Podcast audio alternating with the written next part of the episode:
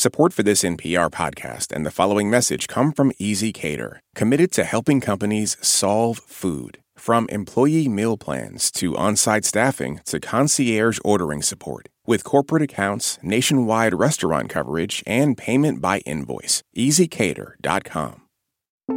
You're listening to Shortwave from NPR. Do you remember that first time when you did see a, a clear, dark night sky?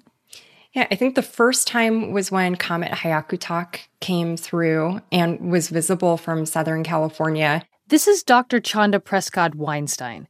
She teaches physics at the University of New Hampshire and is the author of The Disordered Cosmos. And the night sky has been important to her since childhood. I don't know how she like found the time and money to do this, but my mom drove us out to Joshua Tree um, and got our hands on some binoculars so that we could look at it. And so I think I must have been uh, 14 or 15, yeah. And so that was my first time being like, oh, so we go out to the desert and there are all of these things that are visible. Chanda grew up in East LA, where her view of the night sky was usually obscured by light pollution and smog. It was either later that year or the following year. I, I, went on a camping trip in Giant Sequoia with my dad and my stepmother and my sister. And my dad and I were looking up at the sky one night, and I was like, What's all of that white stuff? And he said, Have you never seen the Milky Way before? And I just like, I had no idea that you could actually see the Milky Way without a telescope. I had no idea at all. And looking up to the cosmos gave Chanda even more questions, deeper ones. Who am I? What am I doing here? What are we doing here? What does it mean for life to exist? She pursued those questions all the way to a career in theoretical physics and astronomy. The next time I was really under a dark night sky, I had a PhD in physics and I was on an observing run with Paul Schechter, a very distinguished astronomer and we were um, in the Chilean desert. Oh, I'm jealous. we were at, uh, you know, the Twin Magellan uh, telescopes. And he was giving me a tour of all of the facilities. And at some point, you know, we just walked out onto some steps and we were looking at the sky. And I was like, wait a minute. This is what my ancestors saw. I am almost 30 and it's my first time seeing a night sky like this. Yeah. I mean, I'm an astronomer. I still haven't seen a night sky like that, you know? like, right, right. In a time when there wasn't electricity, people were often seeing night skies, even if there were like fires or some other form of uh, illumination around. They were getting these regular views of the Milky Way, that they were seeing lots of stuff in the sky. And that that is just an experience that um, a lot of us who grew up in an urban environments and maybe you know didn't have the opportunity to go camping although i'm going to be frank i still hate camping don't want to do it yeah, again i don't like camping either. i really like, like just I, I try. put me in a real bed i'm good. But you know not having the resources to do that a lot of people are actually being denied this experience that really is part of our ancestral heritage. And that was the thing that clicked for me that night that this was part of every single human being's ancestral heritage but now, for many of us, seeing stars in the sky is challenging. Today on the show, we ask Can a city and a dark night sky coexist? I'm Regina Barber, and you're listening to Shortwave, the daily science podcast from NPR.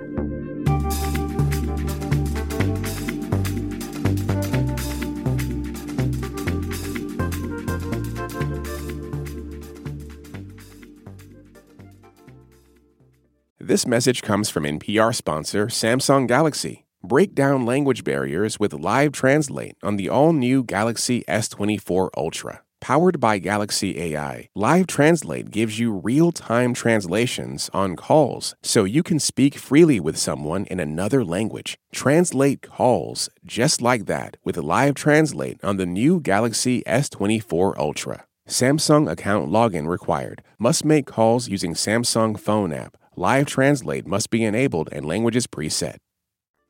One cold night earlier this month, we sent our intern Katie Cipher to northern Arizona in search of a place where a city coexists with the dark night sky. Hi, are you Danielle? I am. Hi, yes, nice wonderful. You. Good to meet you too. There, she met up with Dr. Danielle Adams. Danielle's a board member of the Flagstaff Dark Skies Coalition and a cultural astronomer at Lowell Observatory. which is where Pluto was discovered. RIP. The observatory sits up on a hill near Flagstaff, Arizona, at an elevation of nearly 7,000 feet, ideal for stargazing. Lowell Observatory is a mile from downtown Flagstaff. Um, this is a city of 75,000 people. And that means a lot of artificial light.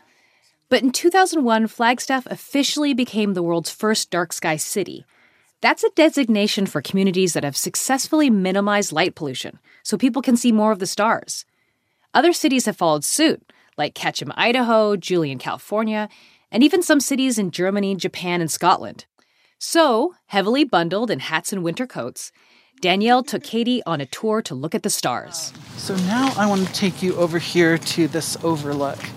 Um, Orion is up there high. You can see the belt. The belt points to Sirius, the brightest star in the sky. It's just gorgeous things in the sky right now.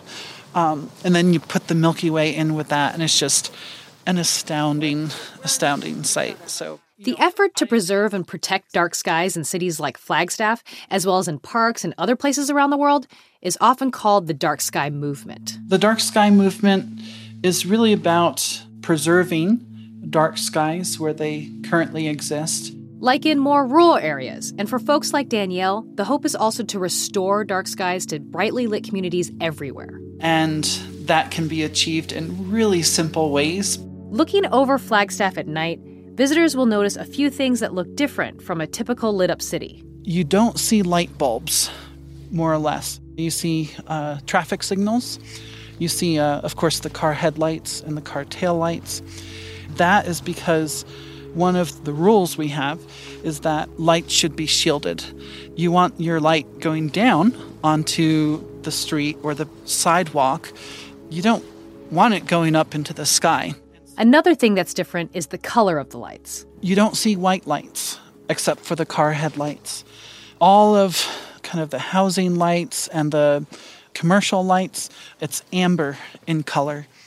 The reason is that in the spectrum of light, lights that go towards the red end of the spectrum, they won't scatter into the sky and contribute to light pollution nearly as much. That's also good for our eyes our night vision isn't as disrupted by red or amber lights. And so if you're in downtown Flagstaff, you can be even close to a street light, but because it's amber, you can look right past that street light and see the Milky Way.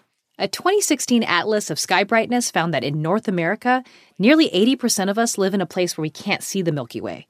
And research says that all that light pollution is bad for wildlife.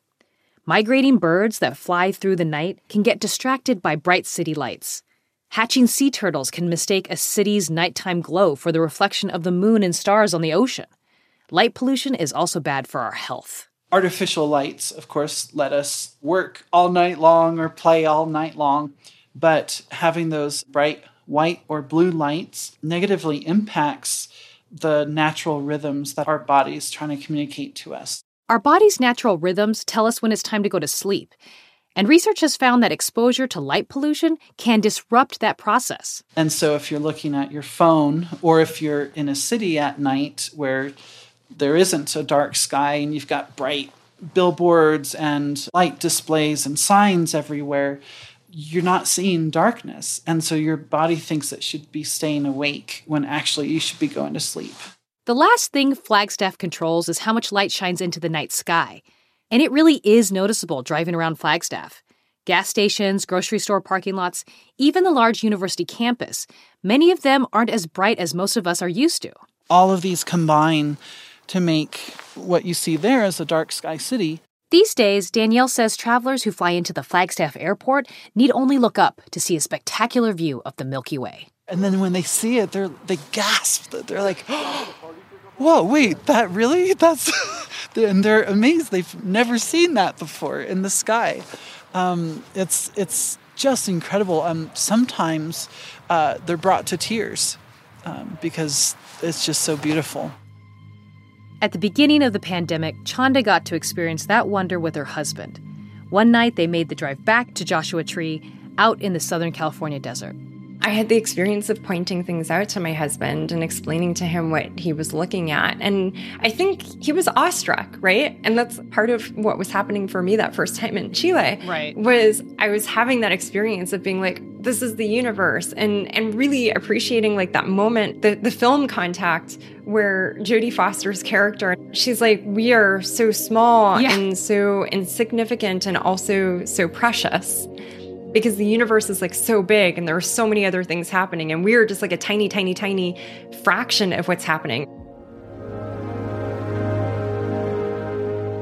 That reminder of how beautifully small and insignificant humankind is, the wonder that drives our curiosity about the universe, it disappears with the stars. You miss the wonder. You don't even look up because, you know, there's not much up there. And wonder, she says, feeds curiosity. And curiosity, if you follow it, leads to inquiry and investigation. You start asking questions and you learn about the universe.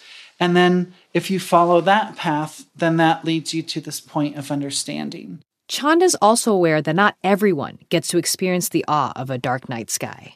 how do you really sit and wonder and have even really a moment of peace when there are so many things that are distracting us or literally acting as as physical barriers Watching the night sky, it can't be summed up with just a physical experience. You know, we can talk about it as a spiritual benefit, which speaks to our psychological well being. And we know that our psychological well being and our physical well being are in conversation with each other, particularly for those of us um, who are people of color and Black and Indigenous people, that there is this element of dealing with genocide.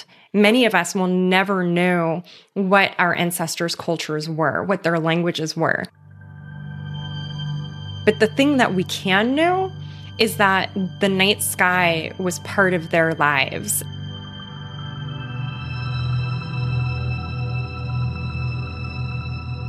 Today's episode was edited by Stephanie O'Neill, fact checked by Katherine Cipher, and produced by Katherine Cipher and Rebecca Ramirez, with help from Chloe Weiner. Gisele Grayson is our senior supervising editor. Andrea Kissack runs the science desk. Edith Chapin is the executive editor and vice president of news, and Nancy Barnes is our senior vice president of news. I'm Regina Barber. Thank you for listening to Shortwave, the daily science podcast from NPR.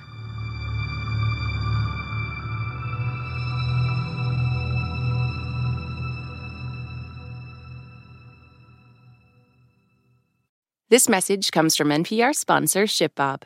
E commerce logistics making you question why you started your business? Time to outsource fulfillment to the experts over at ShipBob. Get a free quote at shipbob.com. ShipBob. At this year's Oscars, Oppenheimer took home the award for Best Picture. Emma Stone and Robert Downey Jr. also picked up wins, and Ryan Gosling brought the Kenergy. For a recap of all the highlights, listen to the Pop Culture Happy Hour podcast from NPR.